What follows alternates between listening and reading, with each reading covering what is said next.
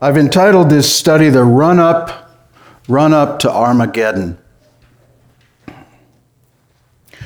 If we followed only the Revelation narrative, we could be forgiven for thinking that after Antichrist establishes his hold on the entire world at the midpoint of the tribulation, his only conflict, his only war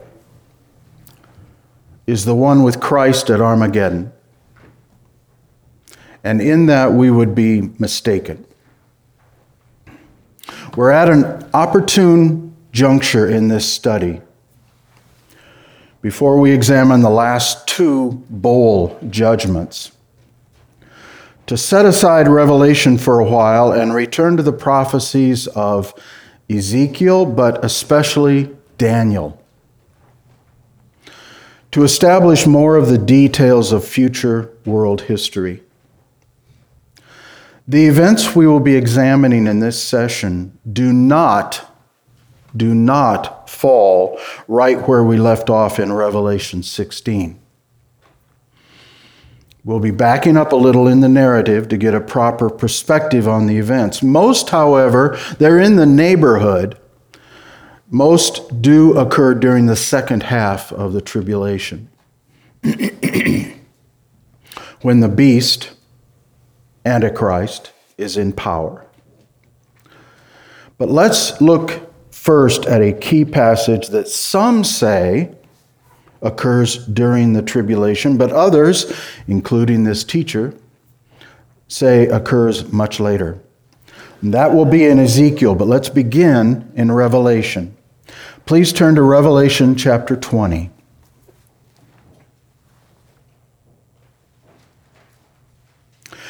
The end of chapter 19 records the dramatic conclusion to Armageddon. The beast and false prophet are seized and thrown alive into the lake of fire, with the rest of their army being killed by the words spoken by Christ Jesus that sword. Note how this chapter ends in verse 21. And all the birds were filled with their flesh. We'll be referring to this again in a moment.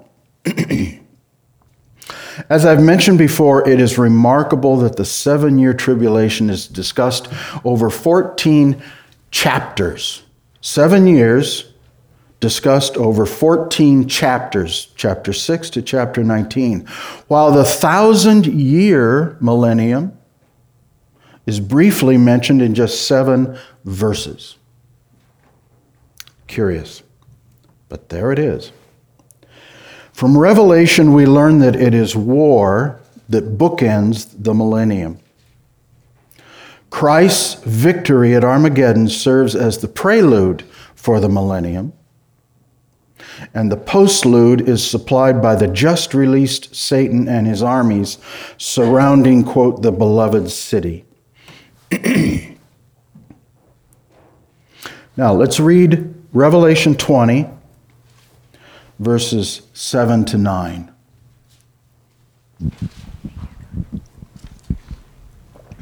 And when the thousand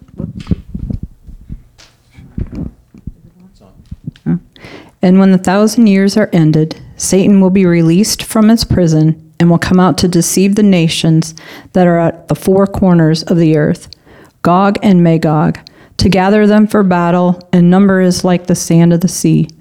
And they marched up over the broad plain of the earth and surrounded the camp of the saints and the beloved city. But fire came down from heaven and consumed them.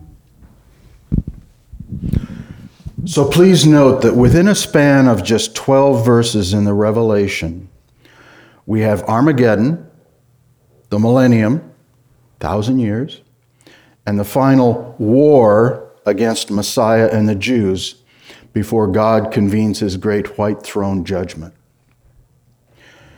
And I always put in these wars, these two wars on either end of the millennium, I always put in scare quotes because they're not wars.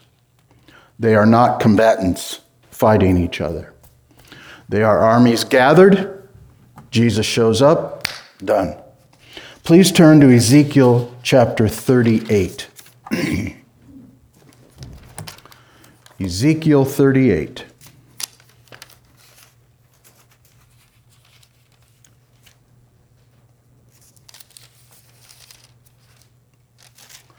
Not everyone agrees, of course, but my position, certainly not unique, is that Ezekiel 38 and 39 describe this final post millennial conflict.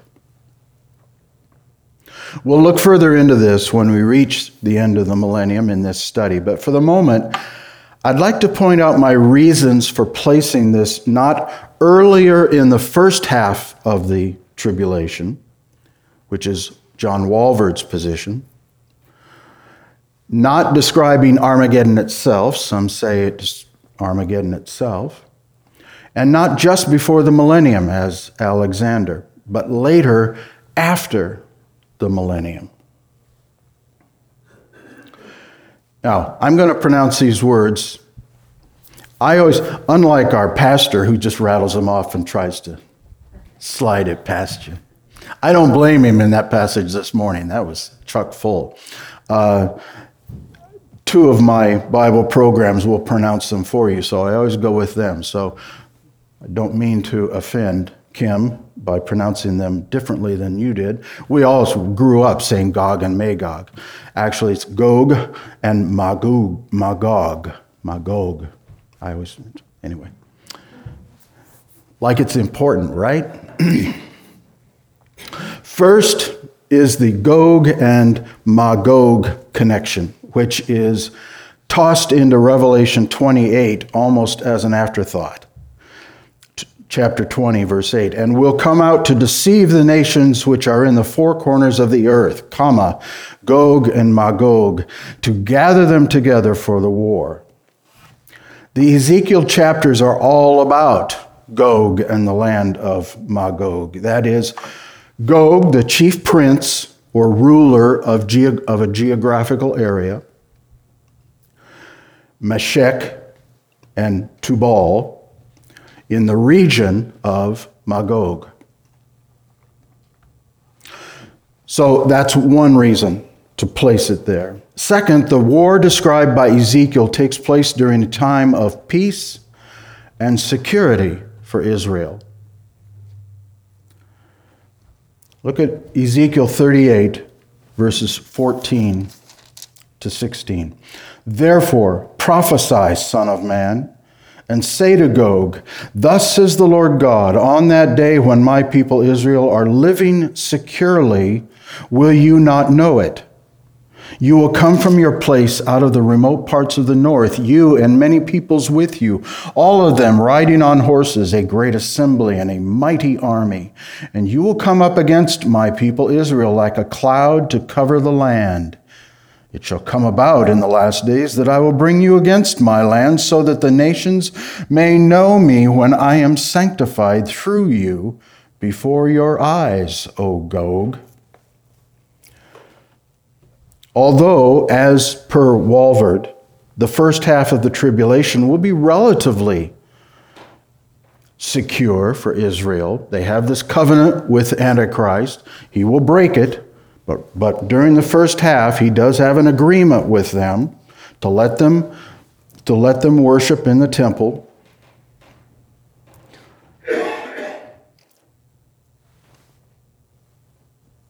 But the millennium will be far more peaceful and secure for Israel, and for, of course, for a longer period of time.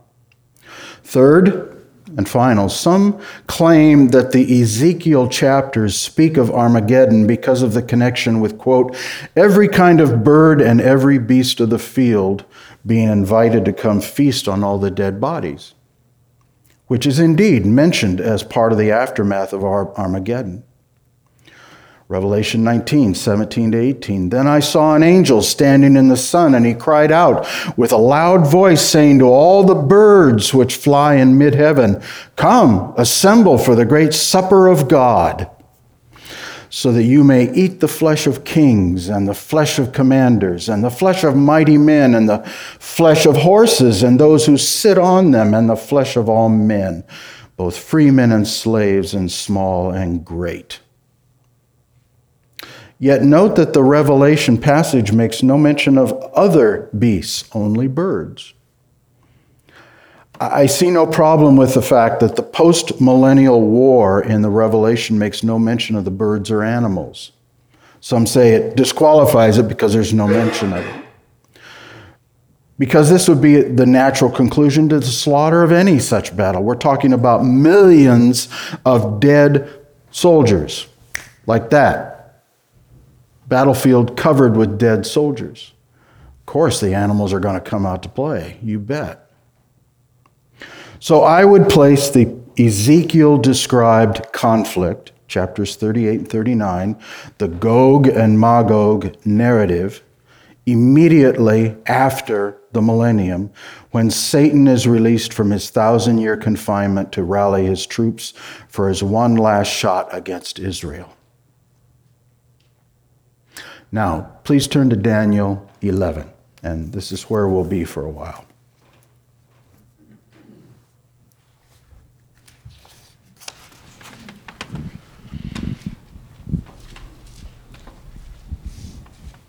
The way of the beast. The ways of the beast, plural. Daniel 11, verses 1 to 35, is all historical prophecy. By which I mean that it is future to Daniel, it's prophecy for him, being told to him by a heavenly messenger, but past recorded history to us. Daniel 11, verses 1 to 35. That is very accurate, prophetic for Daniel, but recorded history for us. It is a prophecy intricately detailed and accurate with known historical accounts, primarily about what's his name? Antiochus Epiphanes, which so many scholars want to lay over all of Revelation, all of Daniel, all of Ezekiel. It's, well, it's all about it. Antiochus Epiphanes.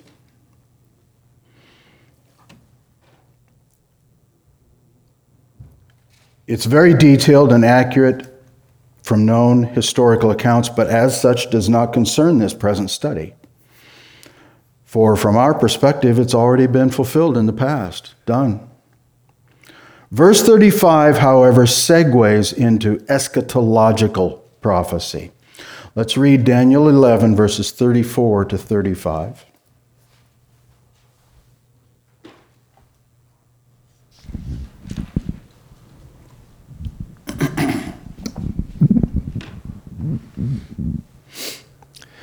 When they stumble, they shall receive a little help.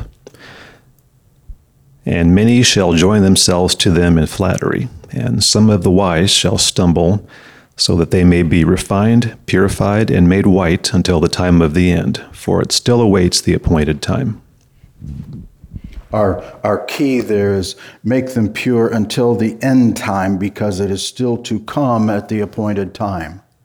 That gives us a clue that, oh, we're now going to be in the end times.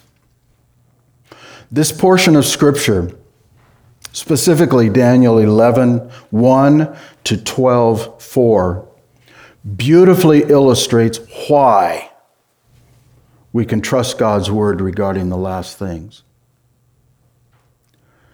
As the Lord God said in the negative in Deuteronomy 18, quote, You may say in your heart, How will we know the word which the Lord has not spoken? When a prophet speaks in the name of the Lord, if the thing does not come about or come true, that is the thing which the Lord has not spoken. Deuteronomy 18, 21 to 22a.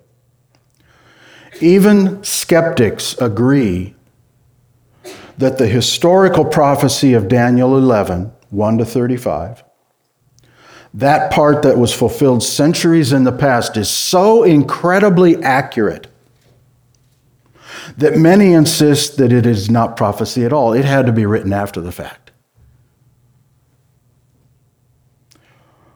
But it was not, of course. That's why we can treat the eschatological prophecies in God's Word as reliably true, because his prophecies of earlier events, were indeed fulfilled. Right down to the, I'm just perfect. From verse 36 to chapter 12, verse 3, the time frame shifts to the second half of the tribulation, the Great Tribulation. How do we know this? Two reasons. First, because it depicts military movement and conflict that could only occur after the beast is at the height of his power. It has to be after that midpoint where he reneges on his covenant with the Jews, takes over the temple, erects a, a statue either of himself or of his God that we're going to be introduced to in a moment, and forces people to worship it. It had to take place after that. But second, more importantly, does not occur anywhere else in recorded history. And especially not with the Antiochus Epiphanes narrative that so many want to jam into this. It doesn't fit. Now, there's going to be a few tidbits as we begin to look at this passage, but for the most part and for the critical part, it has nothing to do with Epiphanes. And, and anyone trying to do, do, that are just standing on their head. It just doesn't work. the known facts about Antiochus Epiphanes, which verses 1 to 35 are all about, have no resemblance to Daniel 36 and following. So let's read Daniel 11, 36 to 37.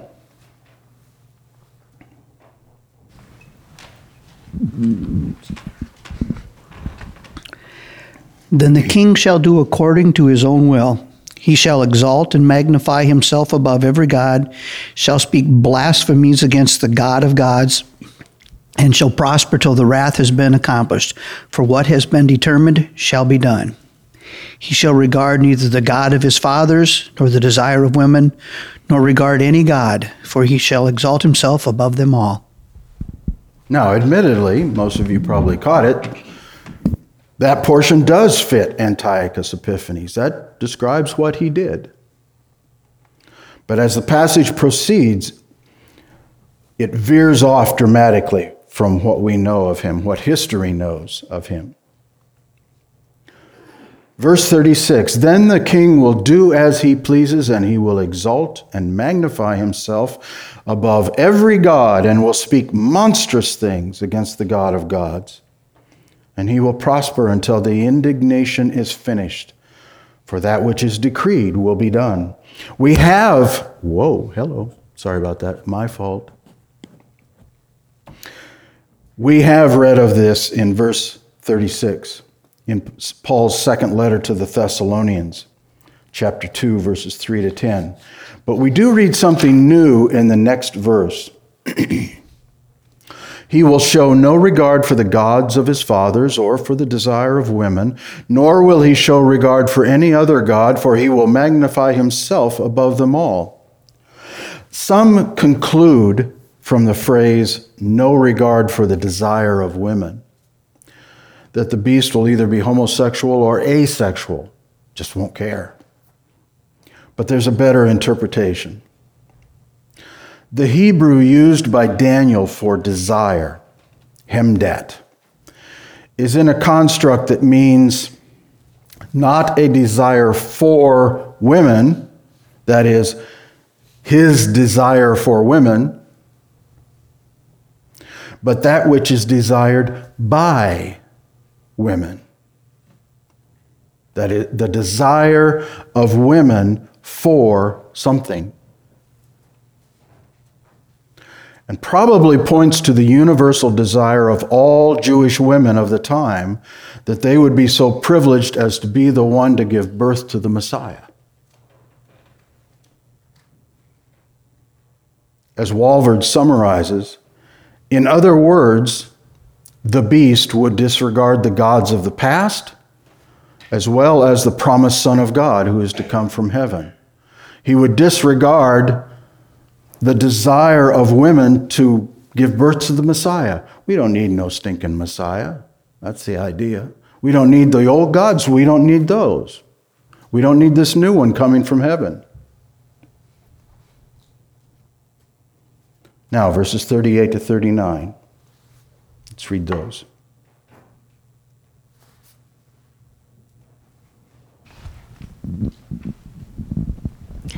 But in their place he shall honor a God of fortresses, and a God which his fathers did not know, he shall honor with gold and silver, with precious stones and pleasant things.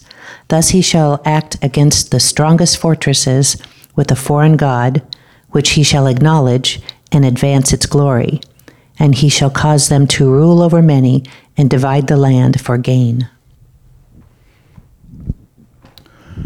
The the God of forces in the King James Version is better translated a God of fortresses. Not the God of forces, but a God of fortresses. The Hebrew mazim means places of safety, protection, or refuge. Not the troops in them, but the place that, where they are. Nonetheless, this paints a picture of the beast as one who places his trust not just in himself, but in military might. I'm presently reading a biography of Catherine the Great of Russia and her weird little pipsqueak husband who she was forced to marry. Neither of them love each other, had spent any time together. They never shared a bed. They never, it, this disaster. He loves to play soldier. That's all he does with his time. Even as a young man, all he does is spend his time with his servants, marching around, dressing in uniforms, just everything perfect. That's like a little toy soldier. Well, that's kind of what the beast is like here. It's all about war, it's all about soldiering. The power to make war. Remember how Antichrist was first portrayed in the Revelation. Maybe you don't. Let's go back to chapter 6, verse 2. Revelation chapter 6, verse 2. In Revelation. In the, in the very first seal, we are shown a white horse, and he who sat on it had a bow, and a crown was given to him, and he went out conquering and to conquer.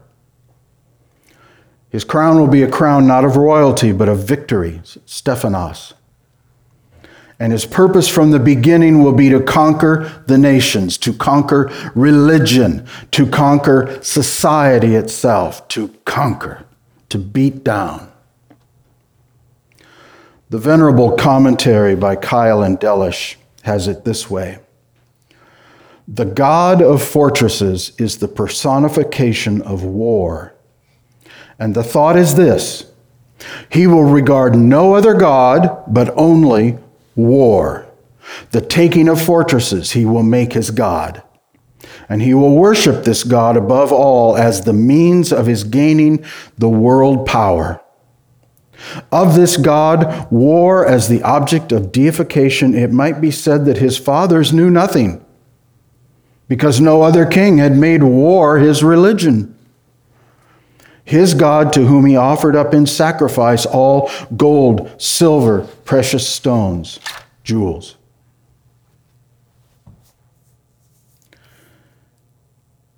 A God whom his fathers did not know does not necessarily label the beast as a Jew, as some commentaries like to say. It just means that his God is not a traditional God worshiped by those who came before him. Not Zeus, not Mars, not Jupiter, not Yahweh. Instead, it will be a brand new God of warfare. Verse 39 continues He will take action against the strongest of fortresses with the help of a foreign God. In our vernacular, the word foreign implies someone or something that lives elsewhere, that is, foreign to us, but not foreign to those where it usually dwells. But the word nikar here can also mean just strange, as the King James Version has it. This is a strange God. Certainly, his God will be very strange. The term God here is used loosely. It is the personification of a philosophy. Put simply, the beast will be wholly devoted to war. Now, World War. Everything so far has been background for what inevitably follows. Now, Zeb, we could have the chart. Thank you very much. Number 18. If one worships war, there can be no surprise at what comes next war. A world war. Now, I take issue with Walvoord, who calls this the last world war, because it really isn't. There will be Armageddon itself, which will draw troops from all over. This is not what we're talking about today, is not Armageddon. It's the run up to it. As well as the war at the end of the millennium. Supposedly, in some, by some interpretation, 200 million soldiers. No wonder the birds, birds are feasting.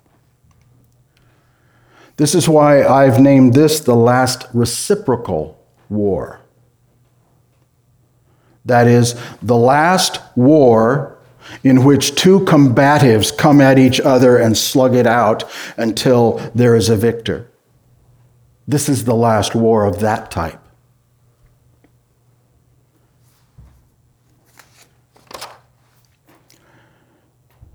So you might want to reference chart 18.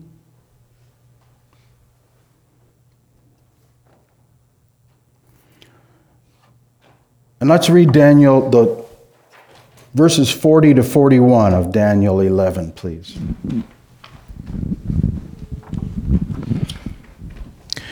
And at the time of the end, the king of the south will collide with him, and the king of the north will storm against him with chariots, with horsemen, and with many ships.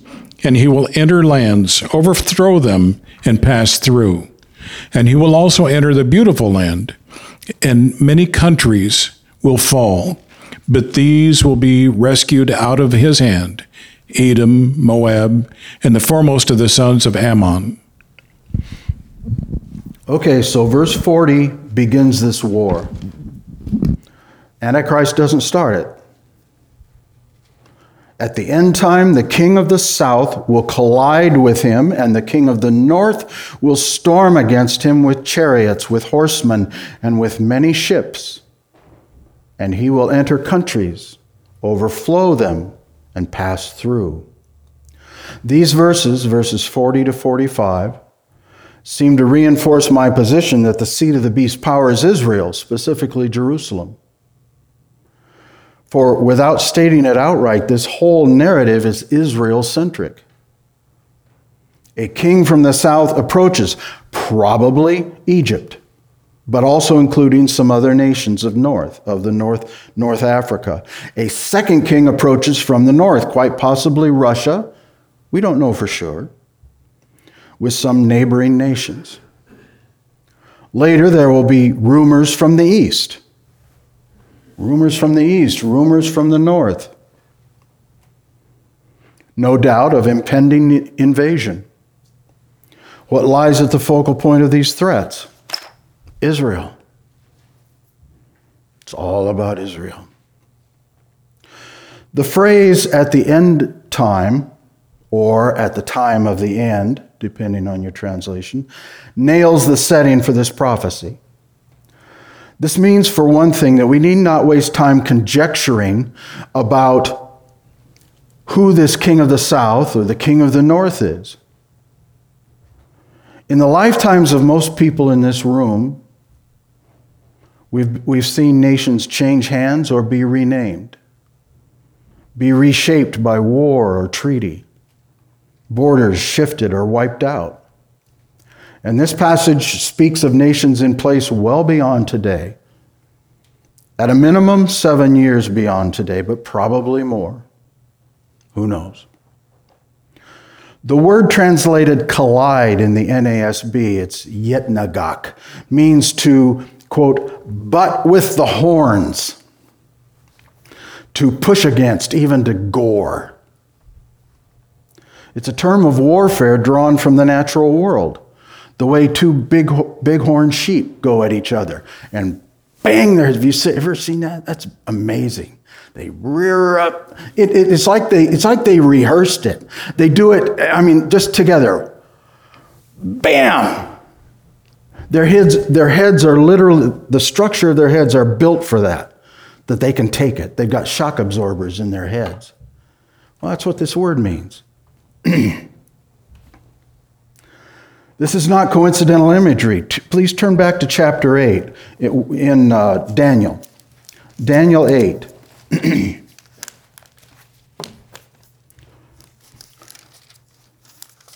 Daniel 8, verse 4. I saw the ram butting westward northward and southward, and no other beast could stand before him, nor was there anyone to rescue from his power. But he did as he pleased and magnified himself. So, so there, in a different prophecy, the same word is used, and in the NASB at least, uses the word butting. This is how the assault from the south is described. Whereas the advance from the north the word translated storm, sa'ar, means to sweep or whirl away, as in a whirlwind. Parenthetically, the prophetic visions of chapter 8 that we just read from are similar to chapter 11 in that the first portion, verses 1 to 22, is historical while the second portion, 23 to 26, foreshadows the beast of the end times. When we blend into this narrative, what we know from Revelation and Daniel chapter 9, we can easily see these two threats from north and south as signs of active rebellion against the world dictator, Antichrist we all have a tendency to see history, anything, anything prior to our births.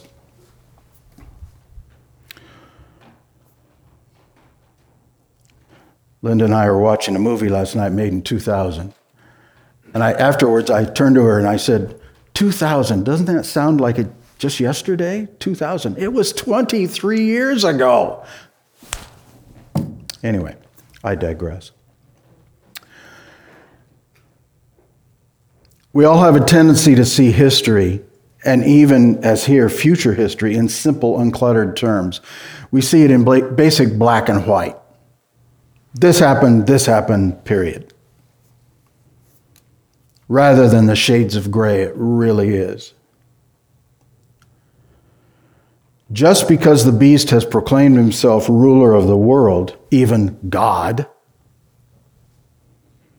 and even if the majority welcome him in that position, there still can be disgruntled leaders that, even if technically in the beast coalition, will actively rebel against him.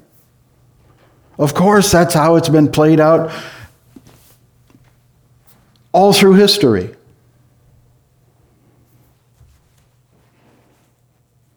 I mean, who, who does the king fear the most? His eldest son. Who's, who often gets killed by the king? His eldest son, because he's threatening his throne. Once again, in verse 40, ambiguous pronouns causes problems. That is, who is the he in, quote, and he will enter countries, overflow them, and pass through, end quote. Does this refer to the king of the south, the king of the north, or the word world ruler? Needless to say, opinions vary. I'm going to record that and I'll just press a button. Opinions vary. I side here with Walvoord that the he throughout verses 40 to 45 is the king who will do as he pleases from verse 36. That is Antichrist, the beast. So the he throughout this passage, my position is that it's Antichrist. And Walvoord quotes H.C. Leupold, who agrees. He writes this The variety of the resources that are to be employed against the Antichrist indicate how great his power must be at the latter end chariots, horsemen, and many ships. But the Antichrist will not be slow to repel the attack. He himself shall, quote, come into these lands, that is, the lands of those who have assailed him, and shall sweep along and pass through. So, what this means is that Antichrist is not just defending his home base, he's not just sitting there fending them off. He's fighting back, he's sweeping through them and even beyond, which is what I tried to show with the white arrows. He's not just defending himself, he's taking a proactive response. As always, there are other positions, but in this passage, assigning the he to either of the other kings dramatically changes the interpretation of the preceding verses. I believe it's assigning it to Antichrist makes the most sense in the following verses. Thus, we conclude that the beast will successfully repel these insurrectionists to the extent that his forces will move into their own lands and beyond. The movement of forces in this war is represented in Chart 18, obviously. A map of the Middle East with the nations in place today, but what they will be when this actually happens, who knows? We have no idea. The text offers few specifics. So the flow of combat simply portrays the general movement from the various directions. What is shown is the overwhelming response from the beast. More than just defending his base of power, he energetically fights back, even moving deeper into the territory of the insurrectionists. Chart 19, could we have that, Zeb, please? And then you can just leave that up. Thank you. Chart 19 shows essentially the same information, but just in a timeline format. I just changed the format to, to match our other charts with key succeeding events concluding. Those I just, you know, they really don't pertain to what's going on here, but I just left them to say, okay, here's where it happens.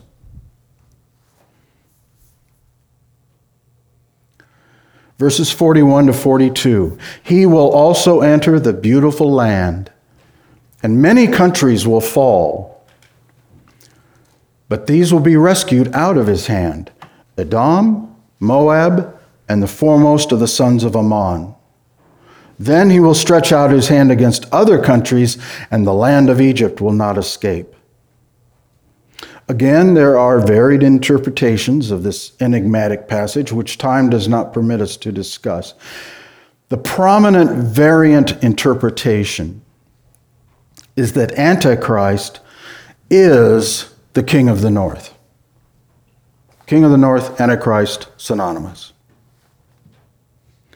Thus, his entering of the beautiful land in verse 41, that is, Israel, doesn't mean it's beautiful, it means it's beautiful in God's eyes.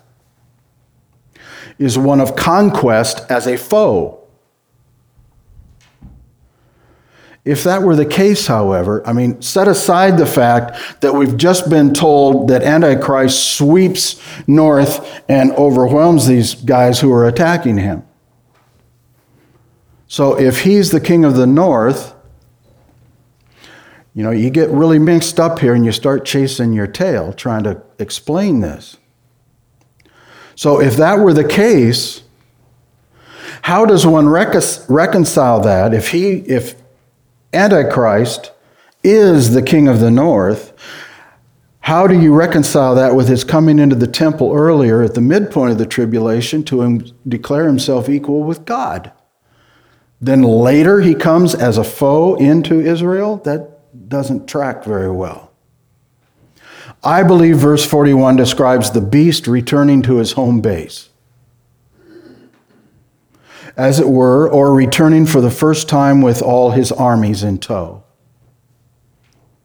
He's coming home after the warfare. Reading these two verses, it is clear that we're not being told the whole story. Not surprising, since it's enigmatic prophecy, not the account of an historical conflict. But we see the beast having success. He will enter the beautiful land, many countries will fall, he'll stretch out his hand against other countries, and the land of Egypt will not escape. So Antichrist will take it over. But as well, he has failure. But these will be rescued out of his hand Edom, Moab, and the foremost of the sons of Ammon. This last group of lands, Edom, Moab, and Ammon, is today within the precincts of the nation of Jordan and located roughly east and southeast of today's Israel. On our map, Ammon is shown as a, oh, the map's not there anymore. That's right. A M M A N. Same thing. Verses 30, 43 to 44. But he will gain control over the hidden treasures of gold and silver and over all the precious things of Egypt. So that tracks. He goes down in Egypt, takes over, takes all the good stuff. And Libyans and Ethiopians will follow at his heels. Aha, they come at him. But rumors from the east and from the north will disturb him. In other words, he sees those, it's not just rumors, it's threatening rumors. And he will go forth with great wrath to destroy and annihilate many. I don't want to read too much into this, but I'll do it anyway. One gets the impression that the beast, Antichrist, may be getting desperate at this point. Does anyone else hear that in this narrative? He takes over Egypt and takes possession of all its riches, but at the same time, Egypt's western neighbor, Libya, and Ethiopia, southeast of Egypt, are surging after him, not wanting him to get away with this. On top of this, the beast hears new disturbing rumors from the east, which has, the East has thus far stayed out of the conflict. And the North, which he had supposedly neutralized earlier, he thought he took care of that, but now he's hearing rumors that they're coming at him again. And he will go forth with great wrath to destroy and annihilate many. This is where I think he's getting desperate. I'm no military tactician. I was a musician for crying out loud. But it seems to me that this is not a good sign for the embattled Antichrist. He responds, he responds now not with calm calculation, a cool head, but raging fury, a burning anger.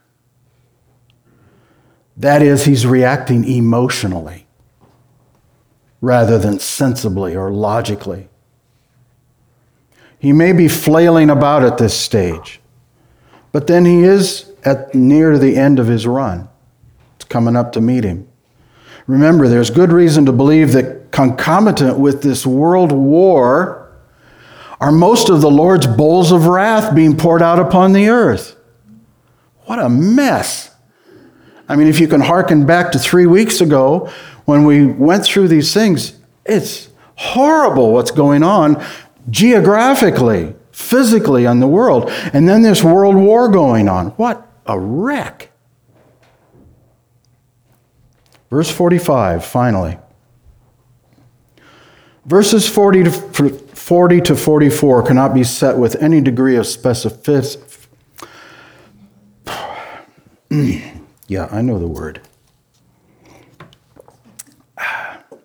Specificity in the timeline of the Great Tribulation. These events certainly fall somewhere during the second half of the tribulation, and probably closer to the end than the middle. But more than that, we can't say. We can also we also cannot speak of the duration of this war. Three and a half years, two, one, we don't know. But with verse 45, we realize we're getting very near the end. He will pitch the tents of his royal pavilion between the seas and the beautiful holy mountain. Yet he will come to his end, and no one will help him. The first part of this verse points us toward Armageddon. Antichrist will set up his royal residence, his military headquarters, quote, between the seas and the beautiful mountain. Interpreted by most to mean between the Mediterranean and the Dead or Salt Sea.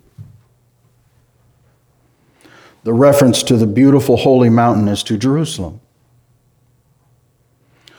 Look at the inset map. I'm sorry, Zeb, I lied. Could we have it back? I'm sorry. Take it out of my pay, okay? Take a look at the inset map at the upper right hand corner.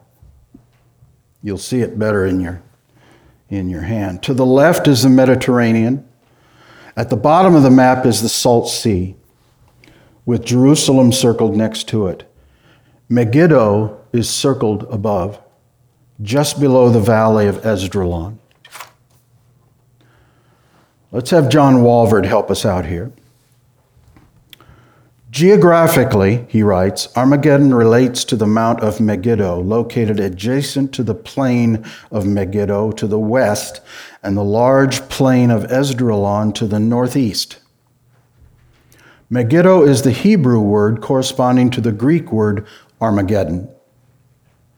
This area was the scene of many of the great battles of the Old Testament, such as that of Barak and the Canaanites in Judges 4, and the victory of Gideon over the Midianites in Judges 7. Here also occurred the deaths of Saul and Josiah. The area, though it is a large one, is not sufficient for the armies of all the world, though the valley of Esdraelon is 14 miles wide and 20 miles long. What this scripture seems to indicate is that this area is the central point for the military conflict which ensues.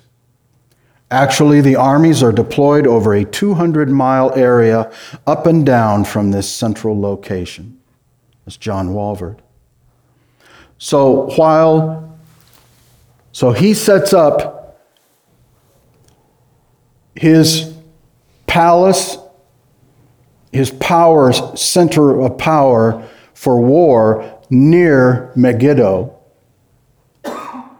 But that is not where the war takes place, the, the Armageddon. Armageddon will really cover the whole region as far as number of men. Now, again, we're not talking about years and years, even months or weeks of battle. We're talking about a gathering of, of soldiers. Christ returns, dead. Daniel here does not record the battle itself, just the placement of Antichrist in the vicinity in preparation for it. And then it closes with, Yet he will come to his end, and no one will help him. the second part of this verse prophesies the fate of the beast. After a relatively beef, brief rise to the height of worldwide power, and really it's what, three and a half years? That's nothing. This man imbued with satanic power will meet an abrupt end. He'll not even be permitted a judicial hearing or a period of imprisonment, as will his master. But we know from the revelation that he will be summarily executed not into the peaceful sleep of death, but the eternal torment of a living death. Revelation 19:20 And the beast was seized and with him the false prophet who performed the signs in his presence, by which he deceived those who had received the mark of the beast and those who worshipped his image. These two, the beast and the false prophet, were thrown alive into the lake of fire, which burns with brimstone. And there will be no one to help. And the rest, all in the armies, were killed with the sword which came from the mouth of him who sat on the horse and all the birds were filled with their flesh. Couldn't happen to a nicer guy.